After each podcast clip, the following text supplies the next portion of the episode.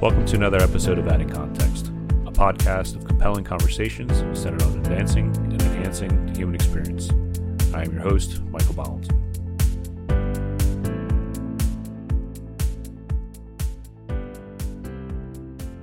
Welcome back to another episode of Adding Context. Today I'm talking to Mark Milbrod. Mark, go ahead and introduce yourself. Hey, Mike, thanks a lot. Uh, yeah, hi, I'm Mark Milbrod. I am the owner of a firm called Silver Shield Advisors in Monroe, New Jersey. And basically, what I do is um, I am a seasoned life insurance professional. I've been doing this for 35 years, which is uh, kind of hard to say at this point, but 35 years came and went. I've been doing this for a long time, and um, it's a lot of fun. And I help uh, individuals, families kind of help plan for their futures. And by offering lots of different products like life insurance, you know, the fun things that people love to talk about Usually, when you mention you sell life insurance, they uh, they sprint for the doors and um, cringe. But you know what I've learned, what I've learned over the time is what we do might not be appealing to most, but it's one of the most important things that somebody can do in terms of planning for their families through their lifetime. So when we get past all that, uh, makes it very interesting and rewarding to see what I've done over the years and how many families I've helped along the way. Right. Yeah, I, I the genesis of of my podcast was to kind of bring on people that do different things to uh, slightly have a new form of education for for things. Um, and after some of our discussions that we've had at the uh, rink, um, I definitely believe that insurance is one of those misunderstand, cringy things that people kind of shy away from. But as you pointed out, it, there's definitely a level of importance that I think needs to be stressed out there. So, um, kind of to, to go start with a little more personal on you. Um, I met you coaching your kid playing hockey, so we, we kind of bonded over sure. the sport in and of itself, and and the Devils were yep. currently lack of playing. All tied our Devils hats on, so that kind of attracted something there. Common ground to start with. Mm-hmm. Um, what I guess got you into insurance? What what gravitated you to that? Well, that's kind of a funny story um, in, on its own right. Uh, I don't think anyone grows up wanting to be an insurance salesman. so, um, my dad was an agent for Prudential um, for years. And what's interesting is, I used to come home from school, and his office was right off of the exit of the Parkway. And I'd stop in there every now and again. And, and I'm I'm a hustler since I'm working. Uh, since I'm nine years old, always working different jobs, and I was always anxious to get into the workforce. And um, I would stop by my dad's office, and he had a district manager. Uh, and every time I would see him, I would joke around. And I said, "So when are you going to hire me?" So he'd say, "When you're done with school." Then he's, I come in other days. When are you going to hire me? When you're done with school. So I remember having my last class. Uh, I finished my degree I drove into the office. I walked into my dad's uh, manager's office and I said, I finished school. When can I start? and that was in 1985. So, and then the rest is history, as they say. It's pretty interesting. That's how I got into it. Pretty persistent. Yeah, yeah.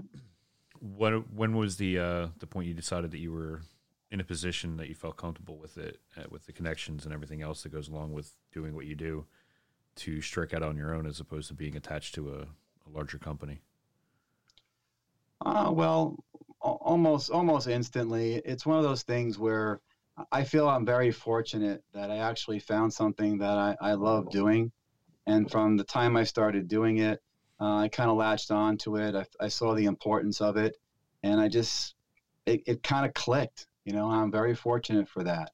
Um, so in terms of that, that's kind of the only way I can answer it. I didn't really aspire to do it. It just kind of fell into it, and I was very fortunate and lucky enough to actually enjoy what I'm doing.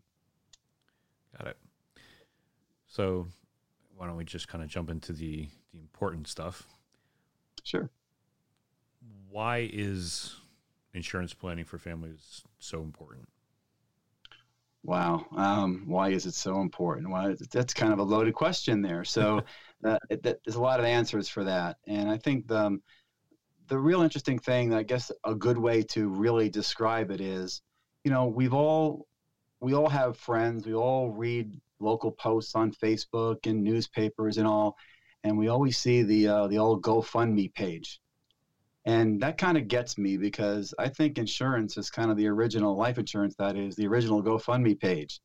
And what a lot of times you hear are these families that are just in this this this horrible position financially after an accident happens and someone uh, young dies or or middle age dies and they have a wife, they have kids or have a husband and have kids, whatever the situation is, and they leave themselves kind of empty because most most people don't do enough planning or can't because uh, they fight to make ends meet every day just to pay the bills every month. And I think what's important is that the life insurance itself is like the original GoFundMe page to be there, not relying on, you know, the generosity of strangers to kick in because you can only get so much with that. It's one great way to really have that ultimate GoFundMe page and not worrying and being reliant on, on others to take care of your family. I think one of the reasons why insurance in general is is cringeworthy is it's so verbose and confusing. It's kind of like walking in the quicksand if you have if you don't have a guide. How sure. do how do you suggest people navigate what type of insurance to get? You know, how much is the right way to do it? Hmm. Well, what I've learned though over the over my time in the business is that um, you have to do your homework with anything you do. So I encourage people to, you know, go online. There are a lot of third-party sources out there that are not for profits that you can go on to. The life, like lifehappens.org is a great site to go on, and you can get information about what insurance is. Uh, but basically, when it comes down to it, um, life insurance is definitely a product that is sold and not bought. You can buy life insurance online but a lot of people don't know the right amounts to buy. So you need to be guided by a professional that that kind of knows what is the right amount. I mean, to give you a quick example, when I, when I first started in the business, when we talk about just money for a second, the big rule was, you know, you want 10 times your annual salary in life insurance benefits. So for somebody that, let's say, made uh, $50,000 per year, you should get $500,000 of life insurance. And the rule was you can earn 10% on your money. So I can take the half million dollars, 10% of that earnings is $50,000, which should be adequate to replace what you're losing in income. But with interest rates being so low today, so if interest rates were just half that, just 5%, you'd need a million dollars to give you the same 50,000. So it's a function of, of income and how much of reliance on that income your family is on you to determine pretty much how much you really should have and there's also the notion of you know earmarking certain amounts of insurance for future college funding for younger children to add to that amount just to make sure there's always an adequate amount of money there to put the family back to where they were before something happened if something happens so in regards to interest rates as you just mentioned who regulates that is that the, the same interest rates or the same at least people that decide interest rates on savings for banks and things like that or is it a different organization or group that covers that? Oh, the interest rate. I'm just talking in general about interest rates. I mean, the, the life insurance is a separate component of that. Uh, has nothing really to do with it. However, when determining, you asked how you determine the need, how, how much you should have. I was kind of giving you like a um, like an idea of where that number should come from, how you should figure out how much you need to replace it with. Got it. So, in that vein, what types of insurance do typically people buy? I mean, I know people hear the terms of term insurance or uh, whole life insurance. What, I guess, types of policies do you normally recommend for people? Uh, it all varies, um, Mike. It all varies for sure. I mean, there's so many different types out there, and I'm a big believer that younger families um, should typically have term insurance initially because it's cheaper and uh, you need to have more of it. So, um, to buy term insurance, just to put into perspective for a second, it's called term insurance because it simply is there for a term of period. That term period could be 10 years, 15 years, 20 years. So let's just say someone has um, three children and the average ages are, let's say one is five, one is seven, one is 10. I mean, the youngest child in 20 years from now is if, if they're five, the assumption is they're out of college at that point, 20 years down the road. So you can buy enough to cover that that period of time to make sure your your small children will get through college, let's say, and it's cheaper for a family. I'm a big believer in you should sell on on need and not price because you can get the amount that you need first versus chipping away at other types of insurance that that the permanent ones like whole life you mentioned. That's a permanent structure and that that has cash value associated with it but you're not going to get that much insurance for your same dollar. So i'm very big on you know selling to need and, and not cost so to me younger families i believe should have uh, larger amounts of term life insurance to make sure they have the adequate amount of coverage that they can afford because most term insurance is very inexpensive and the average family should be looking into that initially to make sure they have the right amount as opposed to having the permanent kind that are designed to build cash value and things like that. So your your primary goal is to interview, get a, a grasp of the individual's goals, and um, kind of cater it specifically to them. So obviously, what I would get from me and my family is going to be different than what you would get for you and your family, and, and vice versa. What things do you take into account when you're trying to kind of take that big picture? Okay, when we take the big picture, we have to look at a couple different things. Uh, number one, um, who's providing the income? I can have, you know, most couples today. I mean, you have you have two income earners in the household, right? So one would say that if, let's say, the husband is the primary eh, wage earner, let's say that he makes $100,000 per year and the wife makes $50,000 per year, but she has a few kids at home to take care of, let's just say. Or the other way around, where you have the wife who's the primary breadwinner and the husband is, is the, the lesser earner and is home with the children. In order to determine that amount, you have to see what you're trying to replace first. Right. So once you know what you're trying to replace, then you can kind of put it all together because your needs are different from mine and, and Joe down the street or whatever, because everyone's situation is is dramatically different for sure. So it does vary by by person. And I will tell you this: uh, the hundreds and hundreds of families that I've helped throughout, you know, the last uh, five ten years alone, and providing different coverages, no two homes are the same in terms of the story we hear. So, but then the other point is this I want, I want to make is that even if you have two earners in the house, one has to say, what would happen if the primary earner is out of the picture? Maybe the second earner, because they have new responsibilities that they didn't have before, taking care of the younger children, let's say, maybe more insurance is needed for the primary winner because you don't want that person may not be able to work because now there's more responsibility to take care of the family than was there before. Right. So it all varies. So it's you like to paint the big picture. Exactly. When would you say you said young you like to sell younger families on the idea of um, term insurance? At what point? Obviously, again, lots of different dynamics taken that put. At what point do you normally start recommending people go into either a whole or other type of insurance? Uh, well, that that depends once again on individual circumstances. I mean, if if someone wants to get a whole life product, for example, I mean, I know a lot of a lot of clients uh, they buy whole life policies for their children because their parents bought it for them, and over the years, not only does it build cash value for later on down the road, it gives them the insurance they might need for their whole life. I mean, they might just have that and never need other insurance, or could possibly only need small amounts to supplement when they have their own families. Got it. So it all depends basically on on the individual. So to me, if someone's in a different different category where they need insurance for uh, um, a shorter term need, I'll say load up on the term insurance. You'll need more for the short term. But if they're in a financial position to buy something permanent, the permanent insurance plans have different features in them that you don't find with term insurance. First and foremost, they're not temporary. They're not for a term. They're, they are forever. They have cash value that grow with uh, within them.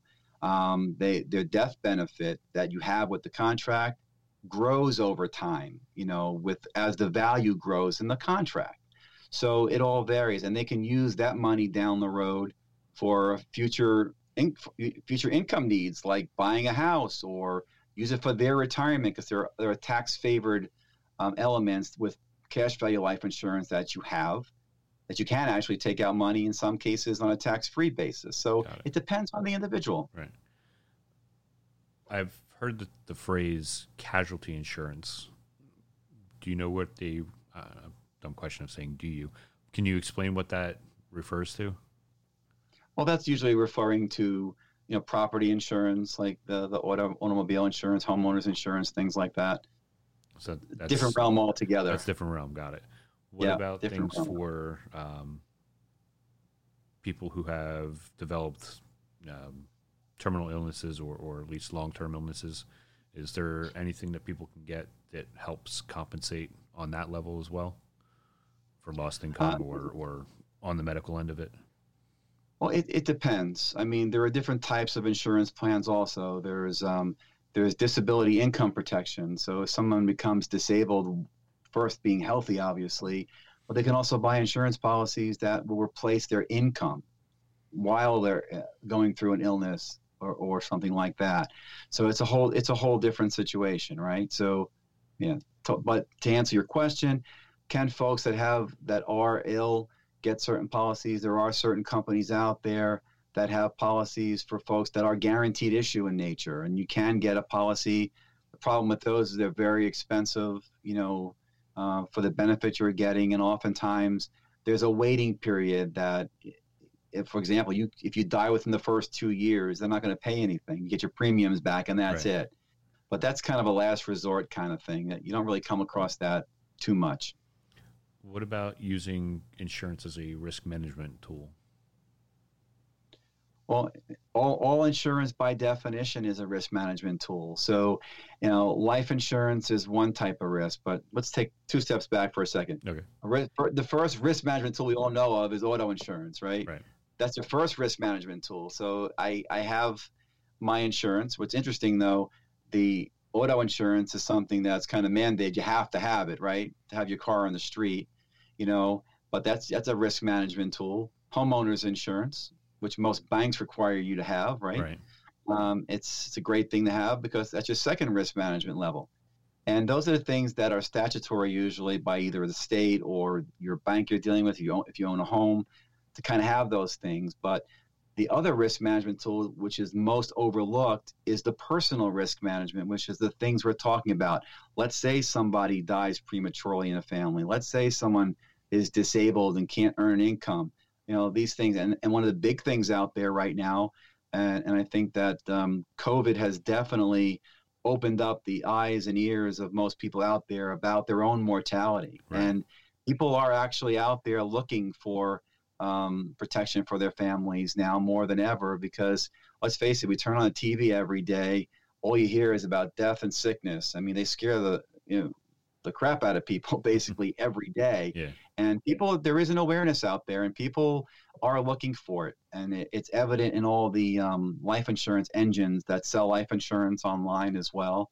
And uh, we see a lot of upticks in that as well. Yeah, I was going to ask how the last year and the pandemic and everything has kind of influenced or changed the the industry. Uh, it's it's changed it an awful lot, and um, one of the most interesting things that I've seen in my 35 years in the business is that typically insurance companies they move as fast as a freighter in the middle of the ocean to make any kind of changes and turns towards anything that's positive. It takes them forever to do it. Right. One of the biggest trends that we've seen over the last um, you know seven to nine months, especially, is that the insurance companies figured out a way that if somebody wants to buy life insurance, they can, historically you have to go. A technician comes down to your house. They take your blood and all that, and and and blood and urine and all that stuff, all the fun stuff you want someone to come to your house to take from you. And they would come down, do the exam, but and and go through the whole process. Now the insurance companies are allowing uh, very very high limits of life insurance to be per and disability insurance to be purchased without even being stuck by a needle. Really. So we're doing a lot of it uh, non-medically, we call it, and we're doing it a lot through um, uh, electronic applications and all. And the insurance companies have definitely found a unique way um, to get it done. Like I said, usually it takes them a long time to do it, but they've really uh, moved things up quite a bit. So to kind of jump back a step, you, you mentioned that predominantly, at least the old method of getting insurance and things like that, you'd have to have somebody come out to you, almost do a, a physical assessment and get some blood samples and things like that. What's the the I guess the the reason behind that, or was the reason behind that? Oh, the reason behind that is is basically technology, right? Today, um, that was the old way of doing it. They used to have no other way but to send out an examiner to your home, and they would come with the blood kit and whatever and do their exam. They a nurse would come down. They would take down your your your um, your biometrics and all that, and your your build and your blood pressure, all those fun things. And that was the insurance company's way of kind of um, assessing the risk, right? Got but it. now what's going on is with through technology, uh, the insurance companies use some very unique tools out there that they can gather a lot of that data about you basically electronically. Got it. So yeah, so they do what we call um, they do motor vehicle checks. Number one, okay, they do RX database searches. If you're ever prescribed the drug, it's on a central database. They use uh, the Medical Information Bureau for information and which is a one centralized database that the insurance companies utilize to see activity out there and to see things that might be wrong with you. Got it. So they, the insurance companies determine that if they sent out the examiners to do the poking and taking your blood and all that fun stuff, uh, they would often come to the same underwriting decision by doing it the way they're doing it now through this electronic method. So they're saving money on their behalf. They, they found a better way to assess risk and that's what they've been doing. And now they they put it on steroids with the whole COVID thing, and have expanded that dramatically for sure. So, would you say it's actually had a positive impact on the industry, least? yeah, I think I think it has. Absolutely. I mean, it's it's it's allowing us to to cater to this this underserved marketplace in a more efficient manner. So I can reach more people now than I did before the messaging is out there in terms of we put on the news it's all this this horrible stuff about death and sickness and blah, blah, blah, and all this fun stuff and now we, people are concerned and there's no way you can actually hit all that and, and be able to service all those masses the old-fashioned way right? right plus the fact the old-time examiners that the exam companies that would do this with all the covid restrictions weren't even going out to um, examine people nor were people wanting them in their homes. Right. So the insurance companies found a better way, and that's what they've been doing. So it's really been a big a big plus for the industry and a big plus for the the masses of, of, of consumers out there that are looking for this kind of protection for themselves. What other innovations or, or trends have you kind of noticed have either come and gone or kind of really picked up over the last 30, 35 years? Um, I would say that um, underwriting has definitely changed a lot. Uh, absolutely. Um, it used to be a harder, a harder method to get somebody approved for insurance, but technology has definitely made it a lot easier, especially when an insurance company needs to go out there. If you apply for some type of insurance, oftentimes what they're going to do is they're going to have to write to your doctor and request your records from them so they can really assess you as a risk, right? Right now, well, not just now, but over the last bunch of years, there's new technologies out there that are being used. So, you know, a lot of us have these these uh, sign-on portals for our doctors' offices and whatever. Right. The insurance companies now can access those on a one-time basis based on authorization to now retrieve those records by by utilizing your your portal from your physician and they get things a lot quicker now and it's in a format that they can easily decipher and make decisions on more quickly. Got it. I guess if there was a way that you could influence people's decisions and, and to really looking into insurance, what I guess would be two to three big selling points would you use? Well, number one, first selling point would be like I said before, the life insurance is is the oldest GoFundMe page in the book. Number one, okay, you're not going to be reliant on others to help. Um, you'll have access. You're not going to uproot yourselves from any situation. To be financially stable through a crisis is kind of one of the biggest things that you can possibly do, right? Um, that's a that's a real big factor there for sure. Um, a, on a personal note, I just recently lost a friend um, who's local to our area. You probably know who he was. A local contractor uh, was in a horrific car accident uh, back in October, and he was he was um, in his early 50s, has a wife and a, and a child, and and um, that's a story to tell. And I think that anything could happen at any time. And I'm not trying to clear that room, like I said earlier, but yeah. nobody wants to talk about this stuff. But it's so important. I mean, I know, God forbid, something happens to me. I know I'm not the shoemaker with holes in my shoes, right? So I, I practice what I preach. And I know if something were to happen, that I know financially at least, my family's taken care of. Right. They can't replace me, of course, because you know that's. But but the thing is, but I know that financially, I don't have to worry, and I could. What's the old expression? I could sleep at night, right? Yeah. Knowing that's there, and there's no other way to put it than that. It's it's basically peace of mind to know that if something were to happen, um, you do know your family would be financially taken care of, and that's something that you can really sleep easy with, just to know that in of itself takes a huge burden off of sure it does. the other aspects of the of the trauma of losing a family member. Um, sure. What are some of the bigger consequences of not having insurance? Well, basically, th- those same uh, those same thoughts we just threw out there are the same consequences. It, it comes down to the same thing. It comes down to, you know, my family not being provided for properly. I mean, I've heard it all over the last 30 something years. I mean, I've heard excuses that I just, I mean, I've been across a kitchen table from from a couple at, at 9.30 at night and basically the husband telling me with two kids uh, sleeping in the other room telling me i don't care. If i die she'll get married to somebody else. I've heard that before. It's weird you know everyone has a weird way of looking at it. But i just like to know you want to be able to sleep at night you know and to know that um, you're providing, and the consequences from a financial standpoint just won't be there. Right. Yeah. I would I would like to think that, as you pointed out, given the uptick in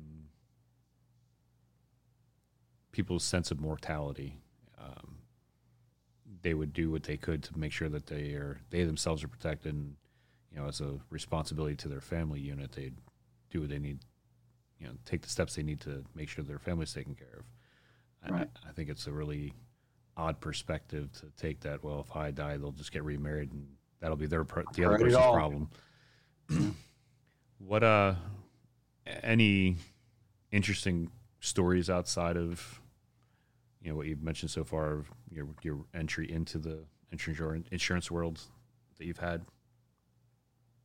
Well, what's funny is when you first start in the insurance business, they have you fill out what they call a Project 100, right? And that's basically all the friends and relatives that you know. You know, that's, that's your first your first line of attack. Go after all those people. I mentioned early on that I got into the business with my father was in the business. So there went that. and here I am. I'm 20 years old in the business, and all my friends are um, still either in school, not established in life, quite frankly, getting drunk or getting high or whatever it was they were doing, that that wasn't my market. Right. So I had to find a new market, right? So it's kind of a funny thing that I had to go on there and I had to do the old-fashioned way and pick up the phone and I used to make phone calls every night and just make 10 appointments a night and hopefully one would stick, you know, right. going down the phone book, you know.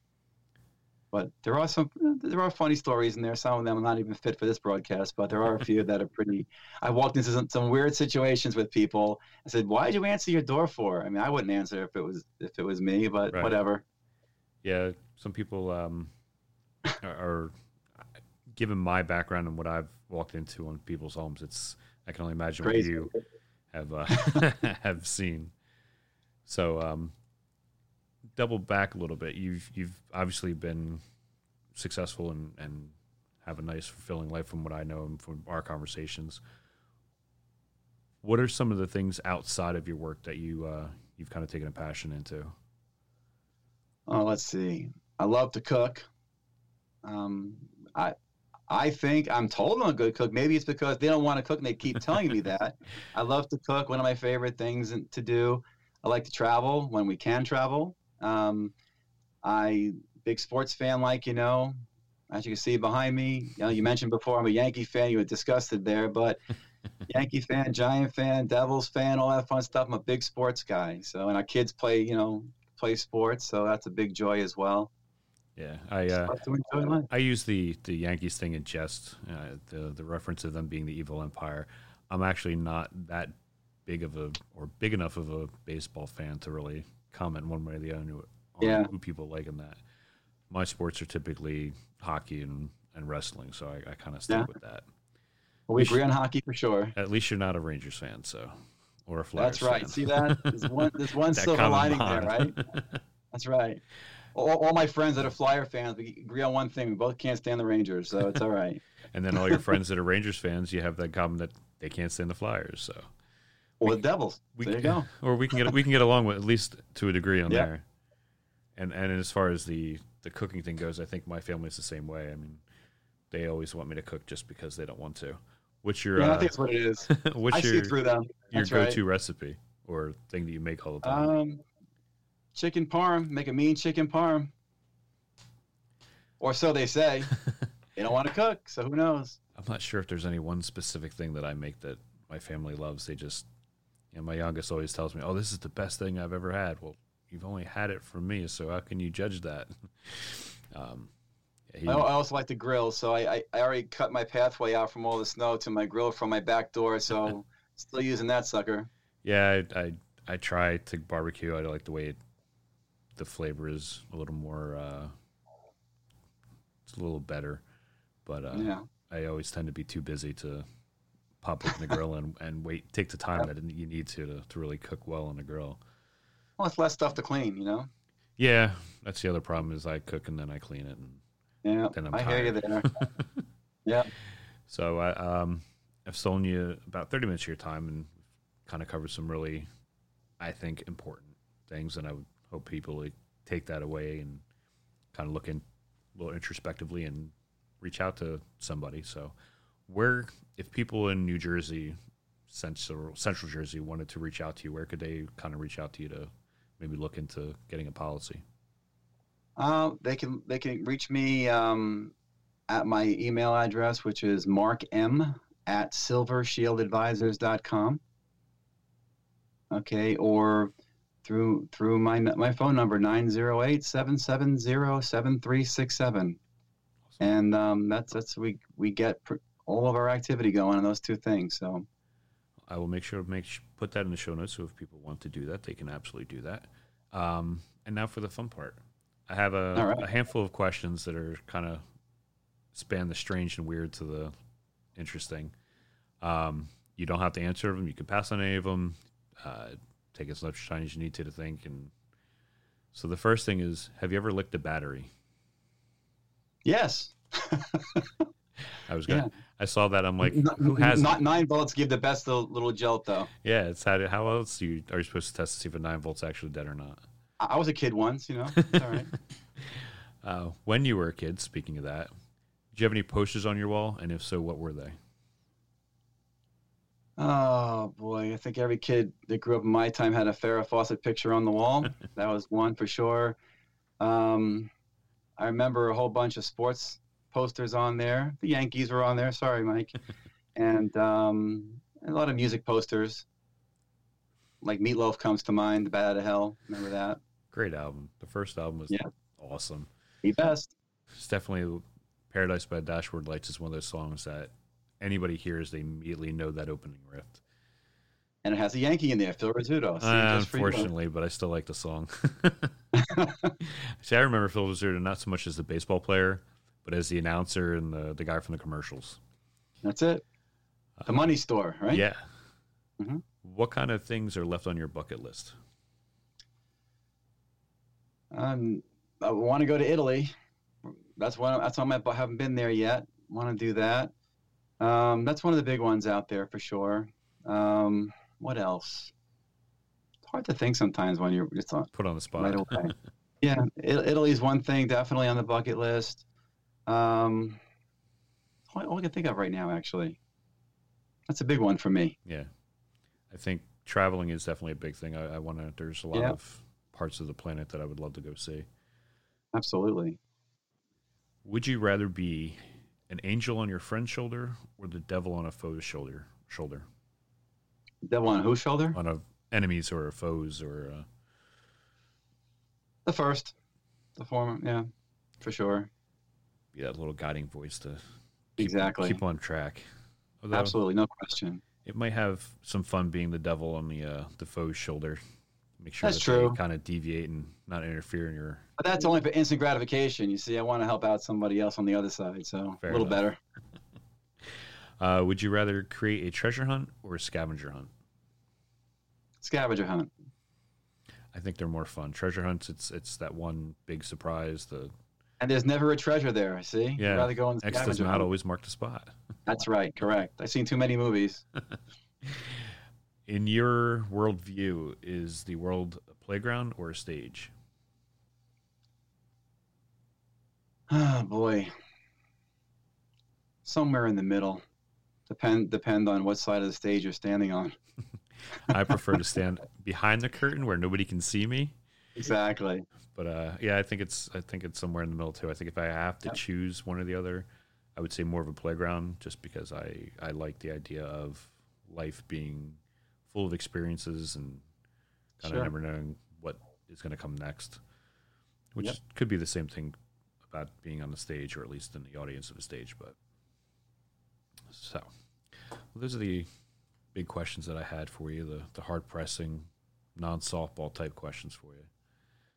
All right. Any uh, any parting words for people in regards to interest uh, insurance? Yeah, I, I would say, look, like I said early on in the beginning of this conversation, like if I, I've been very careful. Like I said, a life insurance guy, an insurance guy can clear the room in a heartbeat. No one wants to talk to you. So I've always, I've always basically been very careful about that in my life. I've always had this fine line where I try not to be the insurance guy, right? Um, and and sometimes, like when a story happens, like I told you about a friend of mine, I kick myself for not pushing harder because I don't know what they had, right? It's, it's too soon to even ask what's going on there. And um, I think uh, those are some regrets I have like that. I don't push harder on friends sometimes because I like to make sure that as much as I'm protecting my family, that they're doing the same things. So it's kind of this weird, you know, weird dynamic there. I think it goes back to the the old traveling salesman mentality where you know anybody that sells anything it's it's that hard push and you, know, you have to do it and you have to do it through me. And it, there is a fine line between offering the advice to people and sound advice without sounding as if you're only doing it for you know greedy or, or personal reasons. You're not you're not being altruistic. Exactly. Yeah, and I- and I and I agree with that. I mean, I I'm all for doing the right thing and making sure that I mean, I'm I'm doing this long enough that I know so much about the business that I don't care where you buy it from, just just run it by me first to make sure you're doing the right thing and I'll I'll give you an opinion. Right. You know, whether you want it or not, I'll give it to you. Hopefully you want it. And um, you know, it's all all in the pitch it's all in the pitch, right? So Or a better way to say that it's all in the presentation, right? Yeah. Rather it's all in the pitch, presentation's right? key Yeah. So, well, I greatly appreciate your time, and um, I will make sure people have a way to contact you if they're in the area and, and want to talk to you. Sounds good. Thanks a lot. Stay healthy. That's about fun. Thanks a lot. Thanks for listening to another episode of Adding Context. You can follow us on Twitter, Facebook, Instagram, or visit us at addingcontext.com. Can also support our show via Patreon send us feedback and show ideas to podcast at addingcontext.com.